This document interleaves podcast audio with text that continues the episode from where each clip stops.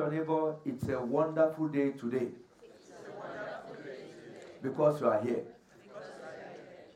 Again, as if you mean it, say, it's a wonderful day today. Because of what? Amen. Well, welcome to God's presence. I know that uh, it's been a little bit difficult for some of us. I understand the light went out in some places. Uh, uh, that's why we don't have some of our members here. The lights are out and so uh, overnight and all that. So, but for those of us that are here, double blessings for today in Jesus' name. Amen. So this morning, I want us to open our Bible to the book of Daniel chapter one. Daniel chapter one. I read from verse three to verse nine. Daniel chapter one, verses three to nine. If you are there, shout hallelujah. Hallelujah. Daniel chapter one.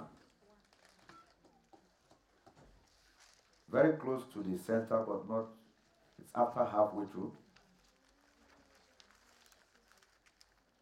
You pass Isaiah, you pass Jeremiah, you pass Ezekiel. Then you come to Daniel. Amen? Amen. And the king spoke unto Ashpenaz, the master of his eunuchs, that he should bring certain of the children of Israel, and of the king's seed, and of the princes, children in whom was no blemish, but well-favored, and skillful in all wisdom, and cunning in knowledge and understanding, understanding science, and such as had ability in them to stand in the king's palace, and whom they might teach the learning and the tongue of the Chaldeans. And the king appointed them a daily provision of the king's meat, and of the wine which he drank, so nourishing them three years, that at the end thereof they might stand before the king. Now among these were of the children of Judah, Daniel, Hananiah, Mishael, and Azariah, unto whom the prince of the eunuchs gave names. For he gave unto Daniel the name of Belteshazzar, and to Hananiah of Shadrach, and to Mishael of Meshach, and to Azariah of Abednego. Verse eight.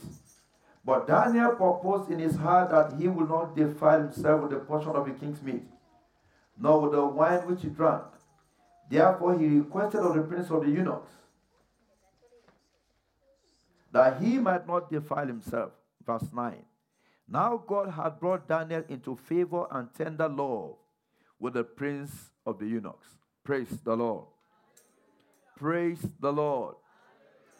This morning, for a few minutes, the topic I'm going to be sharing with us is how to obtain favor from the Lord.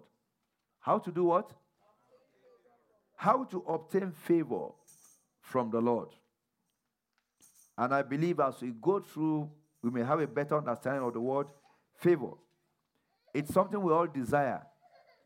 But I'm sure if I were to ask some of us, what is favor? Uh, we will have different, maybe as different definitions as we have of individuals that are present here today. How to obtain favor from the Lord. And I want to start by asking ourselves, is there a qualification to obtain favor from God? Is there a qualification? Somebody said no.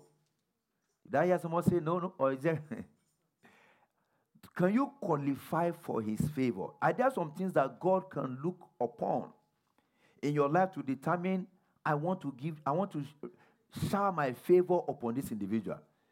There's a difference between favor and grace. But today we want to talk about favor. That's the difference between favor and mercy. In the passage that we read, the Bible says, when the king sent the master of the eunuchs to go and look for people to be appointed into the king's service, there were some criteria that were specified. They were not just supposed to go and pick anybody and bring them and say, okay, you, you qualify. We are going to teach you. We are going to use you. No. There were specified qualifications for people to be used. And those are the same qualifications that we need to have if we will obtain favor from the Lord. Tell somebody, God will favor you today. It's very important. But there are some things we need to pay attention to. And the first thing we'll see is that when this instruction was given, the man was clearly instructed that in Babylon at that point in time, there were many nations that had been held captive and taken to the land of Babylon.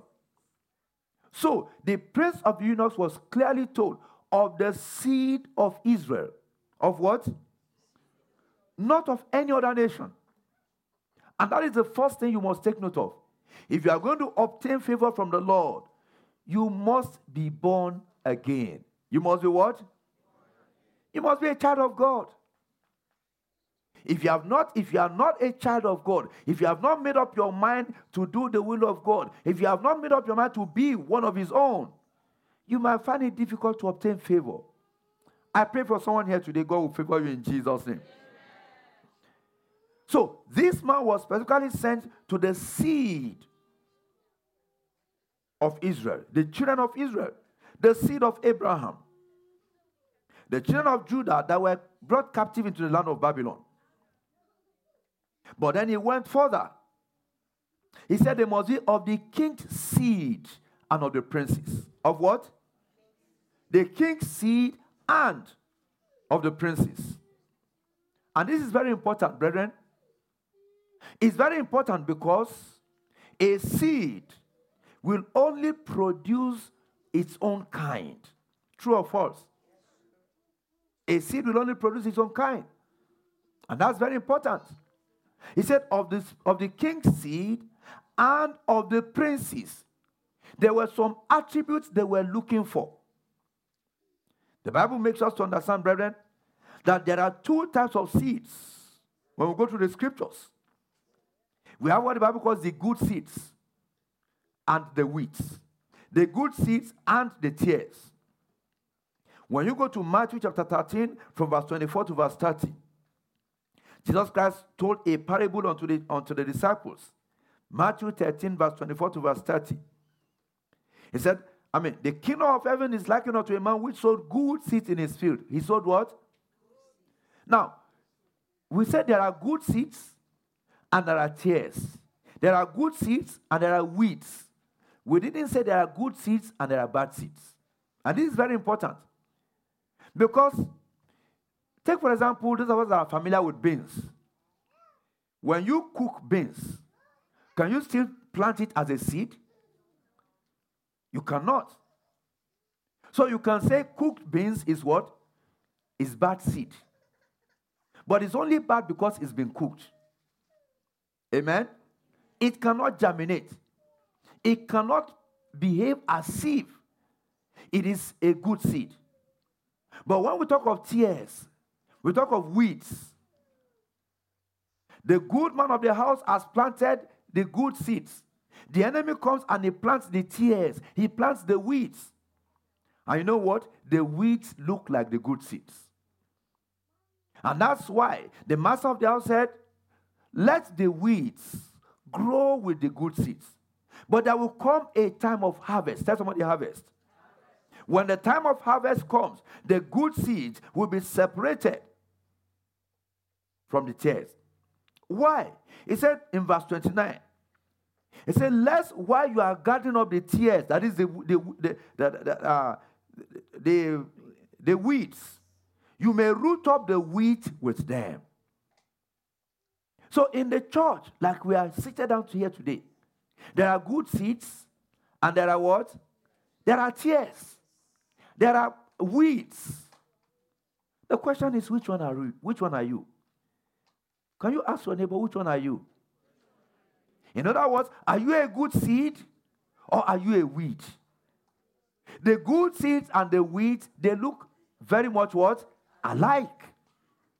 When you look at them, you don't see a difference. In fact, you know what? The tears, the weeds are better decorated than what? Than the good seeds. I don't know how many of us here are familiar with agriculture.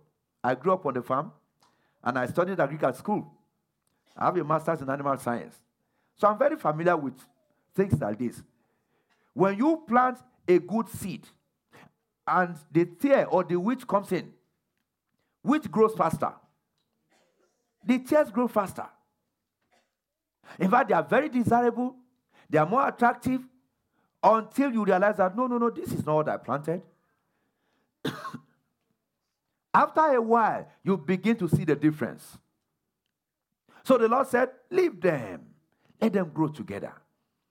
But there will come a day, a day of separation. And in verse thirty of that, pas- of that passage, verse thirty, he said, let both grow together until they harvest.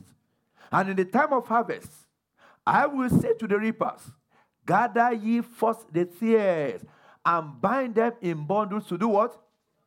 To do what? The tares, the weeds, they are good for nothing else but to be burnt. But gather the wheat into my barn. And when we look at the end of our journey, where will the tears and the weeds be burnt? Somebody is not sure. Or like somebody said, they say God is too good to allow anybody to go to hellfire. That's fallacy, brethren. God has given us everything. To the point that the Bible says he sent his only begotten son to die for you and I, to ensure that we don't go to hell. You won't go to hell in Jesus' name. But the choice is yours. It's not a matter of prayer. It's a decision you have to make. I have made up my mind I won't go to hell. I don't know what decision you have made. What's your decision? Are you going to heaven or are you going to hell? The Bible says the weeds, the tears will be gathered together and be burnt. But the wheat, that is the good seed, will be gathered into the barn. You will be rewarded for your good works. Amen. Alternatively, we can differentiate the seeds into what the Bible calls the seed of Abraham and others. The seed of what? Abraham. Or maybe I should say the seed of who? The seed of Abraham and others.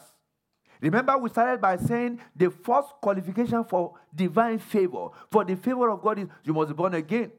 And being born again makes you a seed of Abraham. When you are not, when you choose not to give your life to Christ, you are considered among the others.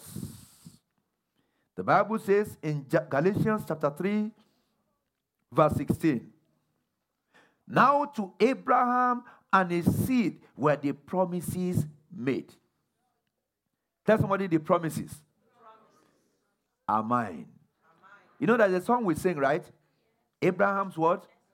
Blessings are mine. The promises are to Abraham and to all of his seed. The Bible tells us in Romans chapter eight. Romans chapter eight from verse sixteen. Romans chapter eight verse sixteen. So the Spirit itself beareth witness with our spirit that we are the children of God. That is, we have the good seed. And if children, then heirs, heirs of God and joint heirs with Christ. If so be that we suffer with him, that we may be also glorified together. Glorified together. You will be counted worthy among the good seeds in Jesus' name. I said you will be counted worthy among the good seeds in Jesus' name. Amen. So number one, you must be what? And number two, what's the second point? You must be a good seed. There are good seeds, there are tares. There are good seeds, there are weeds. I mean, there are weeds. Number three, you must be knowledgeable but teachable. You must be what? Knowledgeable but teachable. Brethren, knowledge is good, true or false. I remember when we were growing up, you know, this every elementary school, I don't know if they have it here, but where we grew up, every elementary school have a motto. Many schools you will see, uh, knowledge is wealth, something like that. Knowledge is power. And all manner of statements that revolve around what? Knowledge. It's good to acquire knowledge, brethren. Somebody said, is it that if knowledge is, tw- is very expensive, try what? Try ignorance. You'll find out that it's much more expensive. The repercussions are there. Knowledge is important because without knowledge, the Bible says men are what? They are destroyed. In the book of Hosea chapter four verse six, the Bible says, my people are destroyed for lack of what? Knowledge. Knowledge is very important. He said, because thou hast rejected knowledge, I will also reject you, that thou shalt be no priest to me, since thou hast forgotten the law of thy God. He said, I will also forget thy children. In other words, when God is talking about knowledge, what type of knowledge is he talking about? The knowledge of God. The knowledge of God as itemized, as detailed in the Word of God. That is why when Solomon was given an opportunity by God to ask for one thing, what did Solomon ask for? He asked for wisdom. He asked for knowledge. In Second Chronicles chapter one verse ten. Second Chronicles chapter one verse ten. Second Chronicles chapter one verse ten. Solomon said, give me now what? Wisdom and, very important, wisdom and knowledge, that I may go out and come in before these people. For who can judge these thy people? That is so great. Solomon asked God for wisdom. Solomon asked God for knowledge. Very important. Because he realized that if he was, if he were to achieve the purpose of God for himself, for his kingdom, he needed divine knowledge. And the Bible makes us to understand that knowledge comes with riches and wealth. Knowledge comes with what? When they teach on entrepreneurship and, uh, uh, I mean, you want to start a business, we are always told that look for something that people need that is not readily available that you can provide. Is that true or false? Look for a niche that is unoccupied, that has not been addressed. And when you fill that niche, people, because they need it, they will do what? They will come and buy it. Knowledge is very important. It comes with riches and wealth and long life. When Solomon asked God for knowledge, God said, because you have not asked me for the lives of your enemies, or you've not asked me for kingdoms, he said, I give you what you did not ask for. I give you riches. I give you wealth. In uh, uh, First Kings chapter three, verse thirteen, I have also given thee that which thou hast not asked, both riches and honor, so that there shall not be any among the kings like unto thee all thy days. For the Bible makes it clear that the wealth that Solomon was given was that there was not before him as rich as he was. And after him there has been what? None. None. That's very important. So knowledge comes with riches and wealth and long life. However, tell somebody however. however. Knowledge also comes with pride. It comes with what? Pride. With pride. That's very important. When you when you are able to identify a niche and say, this is something that people need, I have it, I know about it, and I want to present it to them, they will pay for it. After a while, before you know it, you are flowing in money. You are providing a service that people want, a service people desire. Just look at Facebook. What does Facebook do? It helps you to look for friends that you don't even know. Friends you don't need. But they are friends, right? And they will talk to you on your birthday. They say, happy birthday. And if you wonder, who is this person? The person is a Facebook friend. Facebook saw a desire in the heart of mankind. Is that not so? Everybody wants to connect. Do you know that one of the biggest diseases we are told in the Western world is loneliness? Do you know that unfortunately, Facebook has not made it better? What has it done? It has made it worse. Because people will now sit down in their room and be looking at Facebook. Nothing can take the place of God's creation. But what I'm trying to bring out is that it's a niche that somebody identified. And by identifying it, and they keep throwing all those adverts at you, the man has become a billionaire. That is knowledge. Testimony, that is knowledge. And you can now understand why it's so easy with such knowledge to be what? To be proud. But what does the Bible say about pride? It says God does what to the proud? He resists the proud. Remember, the sin that made brother Lucifer. He used to be a brother. His name was brother Lucifer. You know who brother Lucifer is? The devil. He used to be brother Lucifer before he became Satan and was thrown out. The sin that made him to fall was what? Pride. The man said, I sing so wonderfully. Without me, the choir in heaven cannot perform. Why am I always praising God? Why can't I have some people also doing what? Praising me. Uh-uh. In fact, the Bible says the way he was created, he himself was music. Even his name is music is musical. Is that not so? Lucifer. Amen. Pride took him to the height that which he did what? He fell. And brethren, that is one thing that God does not toy with.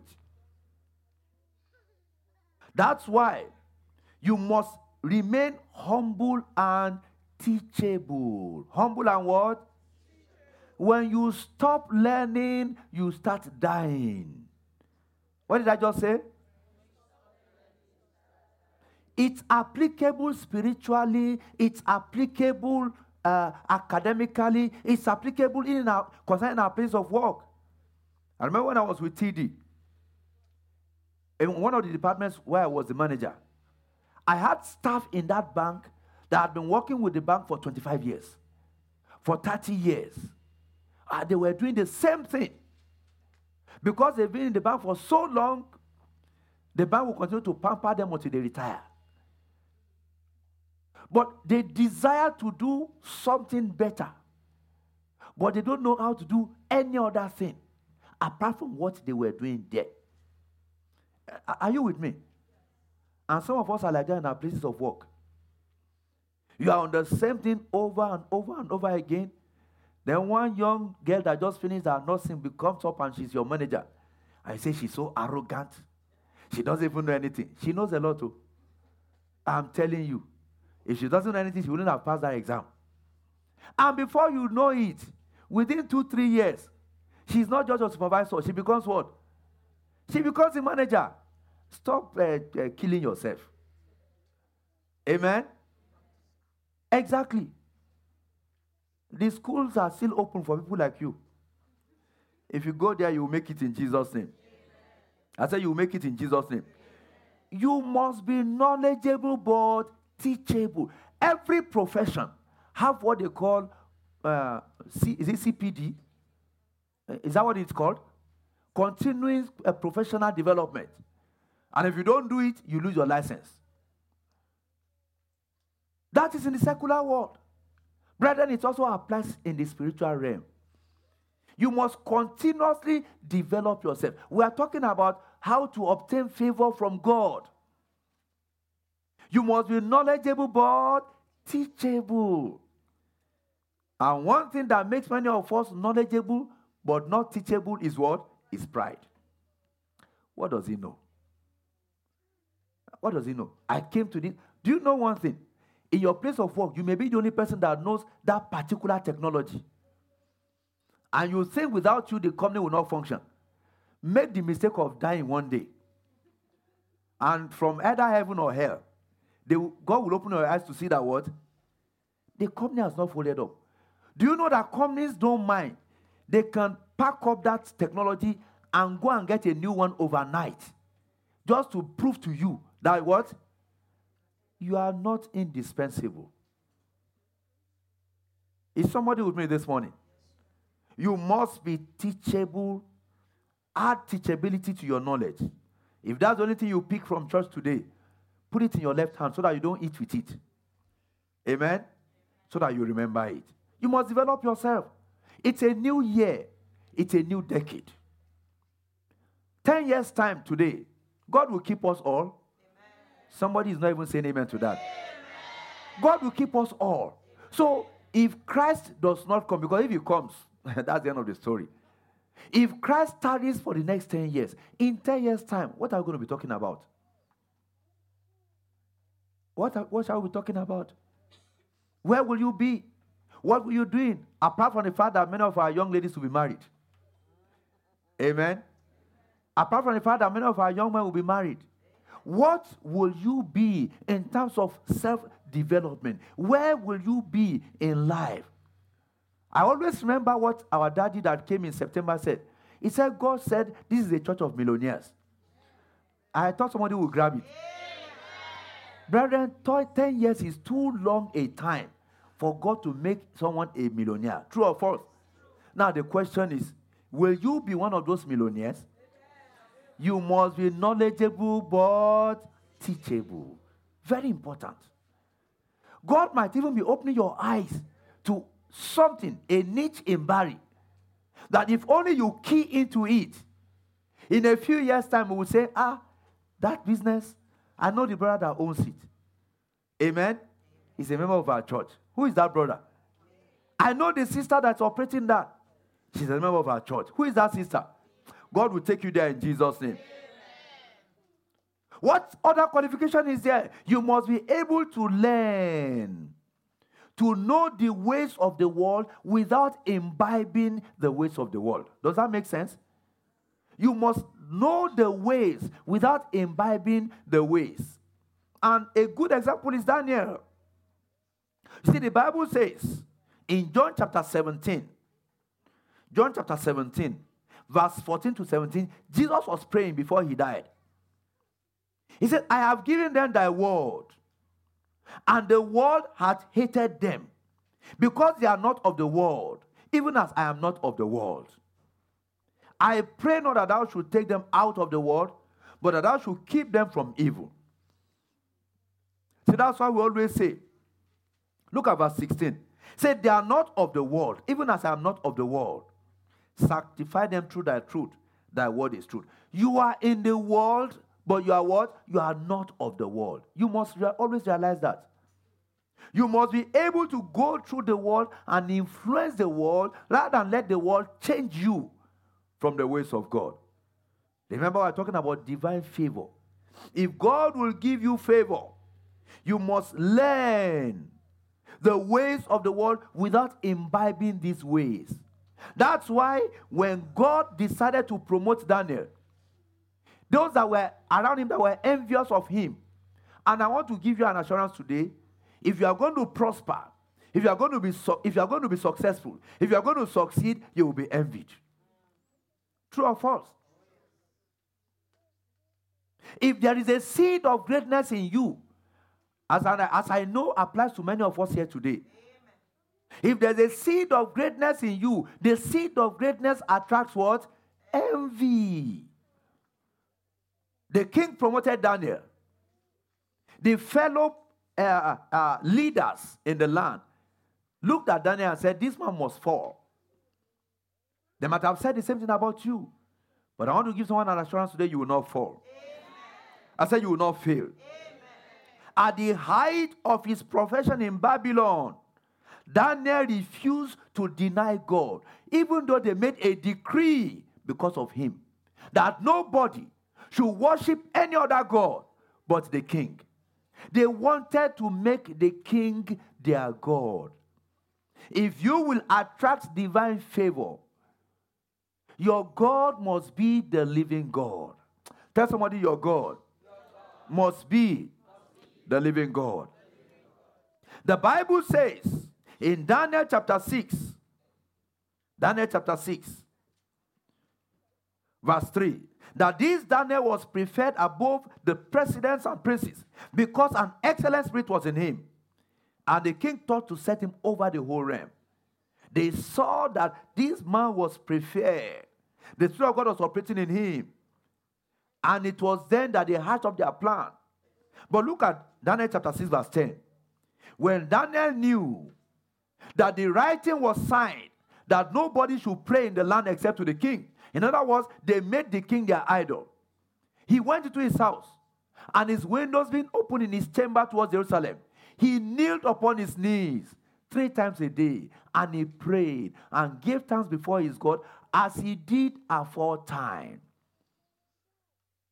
Brethren, God must find you to be different. Tell somebody you must be different. And that's very important. You cannot afford to do, behave like others.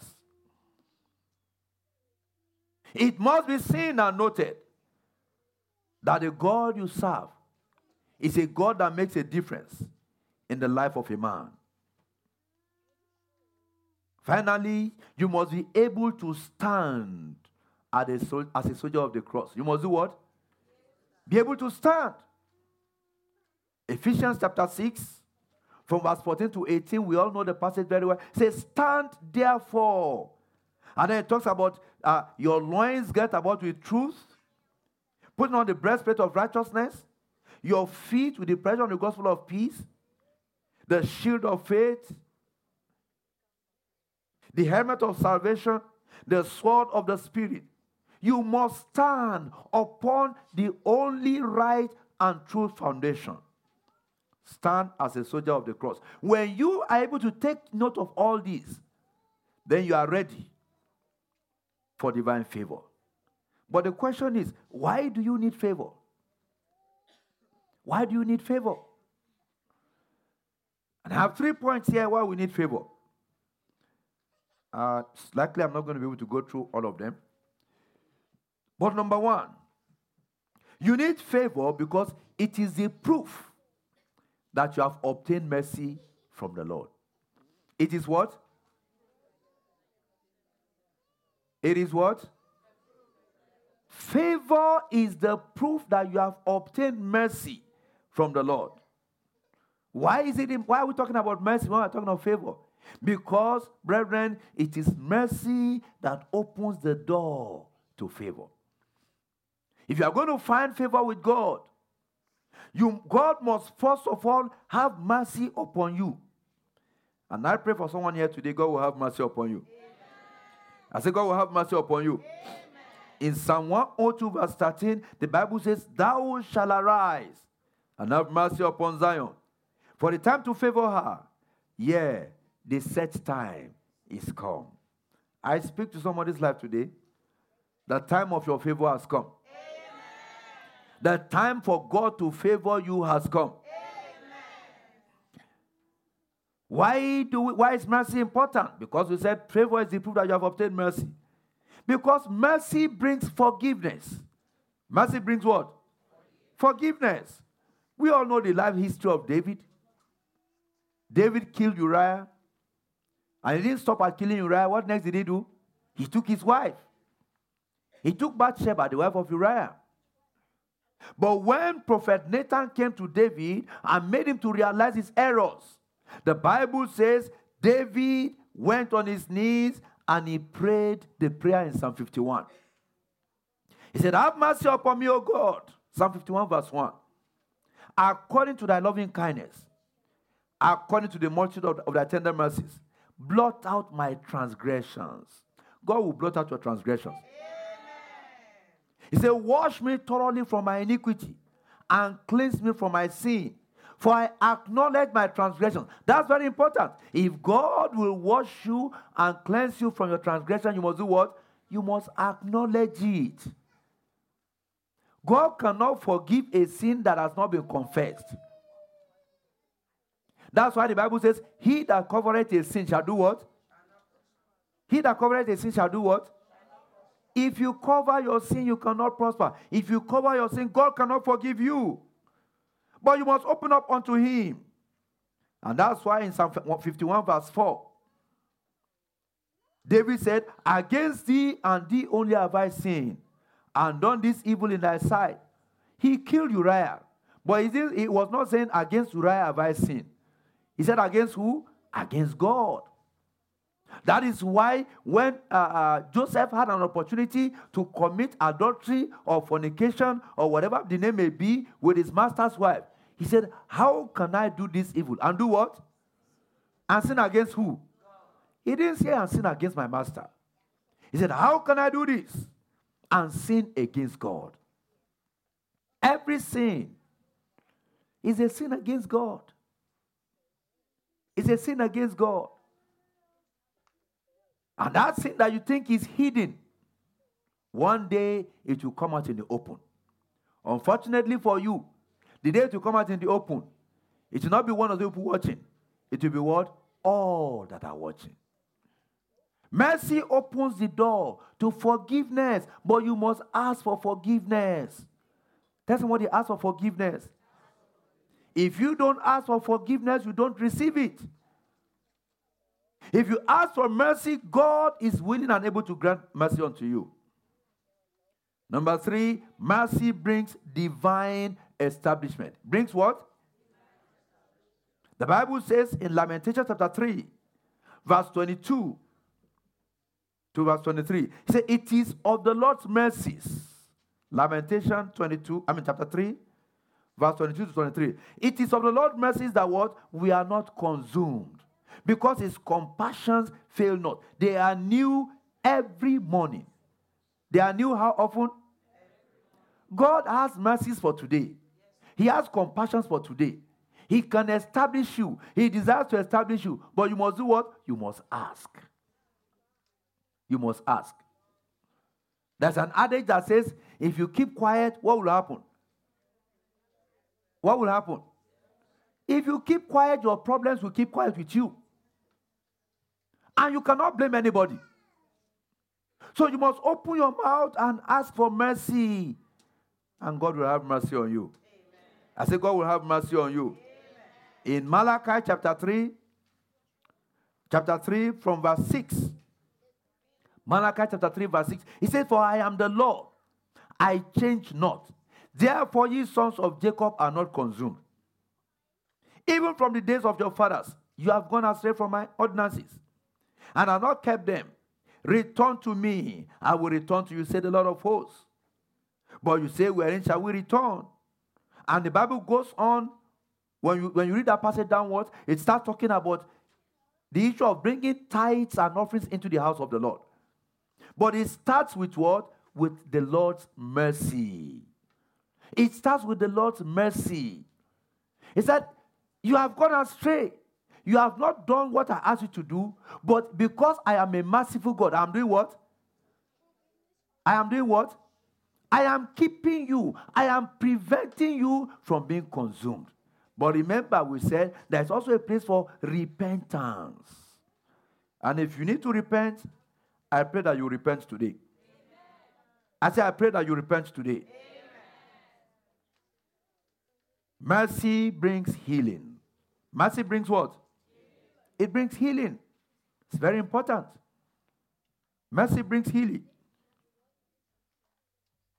In Mark chapter ten, verse forty-seven to fifty-two, we know the story of Brother Bartimaeus. He was blind. He heard that Jesus was passing by. He began to shout, Jesus, thou what? Son of David, have mercy upon me. Have mercy. He didn't say, Jesus, that son of David, heal me. But do what? Because he realized that in order for him to obtain his healing, he needed what? He needed mercy. He needed mercy. He realized that if he could obtain the mercy of God, his healing was assured. Brethren, if only you can obtain that mercy, every other thing that you need, God will give you access. And I pray for someone here today, God will give you access. Amen. Finally, I want to tell someone here that God's mercy is sovereign. God's mercy is what? What does that mean? In Romans chapter nine, Romans chapter nine verse fifteen, Romans chapter nine verse fifteen, the Bible says, he said unto Moses, I will have mercy on whom I will have mercy, and I will have compassion on whom I will have compassion. Is there anyone here today that on whom God will have mercy? Anybody on whom God will have mercy? God will have mercy on you in Jesus' name. God can choose to have mercy on one man, and on the next man, he will choose to do what? Not to have mercy. I pray for someone here today. God will have mercy on you. Amen. God will find you faithful for his mercy. Amen. in Psalm one fifteen, verses one and three. Psalm one fifteen, verses one to three. The Bible says, "Not unto us, O Lord, not unto us, but unto thy name give glory, for thy mercy and for thy truth's sake." Say, "Wherefore should the heathen say, where is now their God?" In other words, if there's anything in your life that can make men to ask, where is your God? God will address it today. Amen. How will God address it? He will have mercy on you. Amen. I say, he will have mercy on you. Amen. Verse three says, "But our God is in the heavens. He hath done whatsoever it hath pleased." I pray that today it will please God to have mercy on you. Amen. Whatever be your situation, the mercy of God is sovereign. God decides on whom he will have mercy. So that's the first point.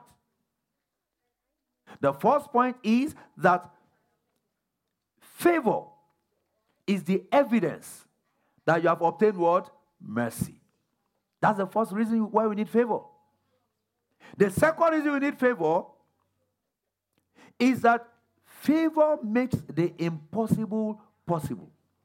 Favor does what? It changes death to life. And of course, you know, once a man is dead, once a woman is dead, it's only God that can intervene and bring life to that individual. There is there are situations that will come across you that will say, "Oh, I know it's over. I know it's finished." But then what will happen? God will intervene. Amen. And I pray for someone here today. In that your situation, God will intervene. Amen. In that difficult situation, God will intervene. Amen. We know the story of Esther. The Bible says Esther's people were appointed for death. The decree had gone out. On this particular day, all Jews in the, in the realm of Ahasuerus should be what? Killed. They did not know that God had already made a provision in the palace for the salvation of his people. Amen. You know, when the Bible says, "No temptation hath overtaken you, but such as is what? Common to man." He said, God is able, but will what? With the temptation do what? There's a way of escape for you. Whatever be that difficult situation that you are going through, I want to give you an assurance today, there's a way of escape. Amen. I said there's a way of escape. Amen. And God will bring you through in Jesus' name. Amen. The decree had gone out that Esther and her people should be killed. But what they did not know was that the decree they made will affect the queen. You see how God had gone ahead of them? And then the queen came, and there was a decree again that says, unless the king says come, if you go before him, what happens? Unless you find favor before the king, you go to the palace when you are not invited, you are going to be seized, and the person will be killed. So you see, Esther was faced with death on two sides. If she did nothing, what will happen? If she did something, what will happen? She will die. If she went before the king uninvited, without divine intervention, she will die. If she said, "Okay, oh, there's a decree, oh, there's nothing I can do, oh, let me just sit down at home, oh," she will do what? She will die. There was only one way out, and that is the favor of God. And so she told her people, "Fast for three days. I will also fast for three days. And on the third day, I will go in before the king. And if I perish..." Did she perish? No. Because that favor that does the impossible, God already went ahead of her. And the moment she stood before the king, rather than the king say, "Woman, what are you doing here? Who invited you?"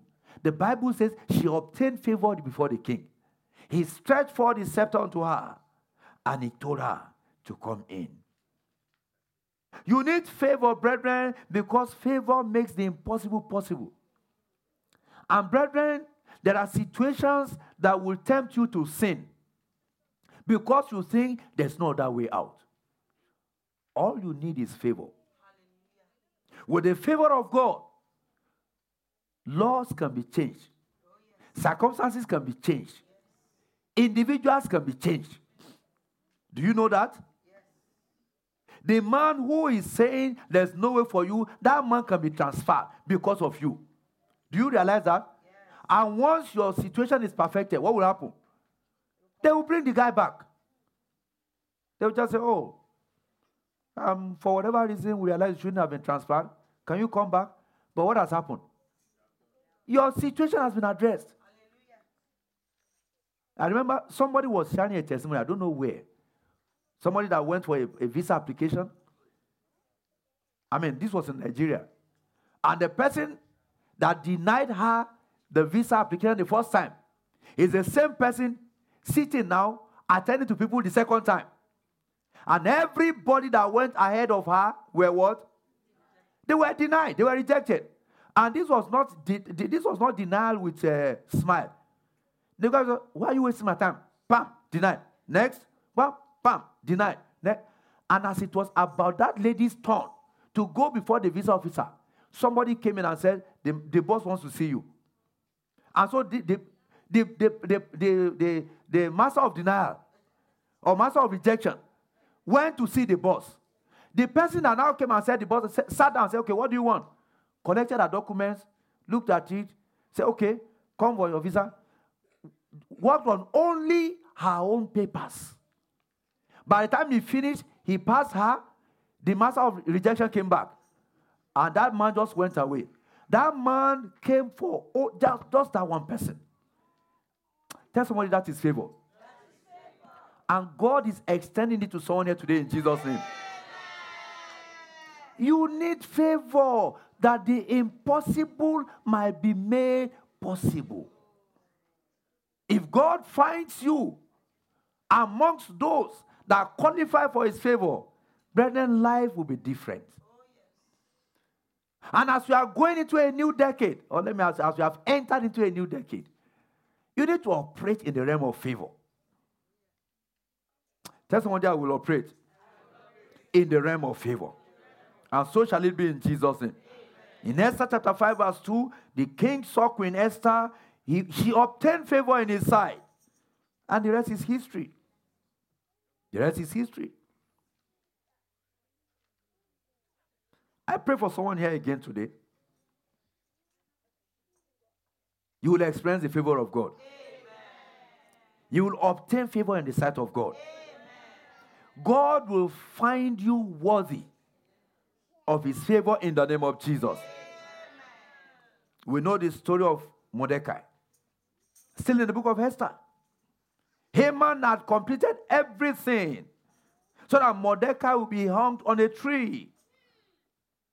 But the Bible says, the day that Haman came to tell the king, there is a gallows in my house prepared for Mordecai. What happened? That was the day that the king could not sleep. Amen. That was the day the king had sleepless night. Amen. That was the day that God called and said, what shall be done? What shall be done to demand, I mean, that, that, uh, uh, to demand that save the king's life? And Haman thought, who else will the king honor but me? And it just so happened that the man he had proposed to kill was the man he was told to go and honor. Hallelujah. Brethren, this our God is good. If you obtain favor in his sight, he will walk with you and lift you to the top. Hallelujah. Nobody and no man can pull you down. The Bible says in Esther chapter six verse thirteen, very important, that Haman told Zeresh his wife and all his friends everything that had befallen him. He went to report Mordecai that he may be killed. Instead, the king said, go and honor Mordecai. Then said his wise men and Zeresh his wife unto him, if Mordecai be of the seed of the Jews, remember where we started? That part of your qualification is that you must be what? Good, born again of a good seed, the seed of Abraham. If he be of the seed of the Jews, before whom thou hast begun to fall, he said, thou shalt not prevail against him, but shalt surely fall before him. I pray for someone here today. Every Haman in your life will fall. Amen. Everyone that has made up his mind to destroy you will be destroyed. Amen. Every impossibility in your situation will be turned around. Amen. God will smile upon you. Amen. He's a God of divine favor. Favor is still available. It's still available. It's still available. That's number two.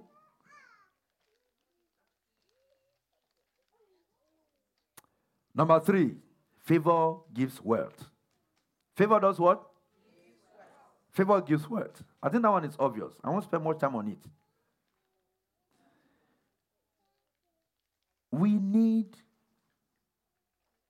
to go before the Lord for this divine favor. It's meant for us. Brethren, every good thing that the Lord has in heaven, he has no need of. Who are those things meant for? They are meant for you and I. And if you have, if you could come to church on a day like this, that many could have been here today but are not here, either because it's going to take extra ten minutes to warm the car, or because they are so much tuned to the weather channel. I say, oh, there will be ice rain and ice pellet. Ah, I won't go out. And you are here today, like I prayed at the beginning. God will give you double blessing. Amen. God will give you double blessing. Amen. God will honor you. Amen. God will lift you up. Amen. When God begins to perfect what he has promised concerning the members of this church, you will not be found wanting. Amen. The favor you need to achieve divine purpose, receive it in Jesus' name. Amen. This year must be different. Testimony, this year must be different. For me, this year must be different.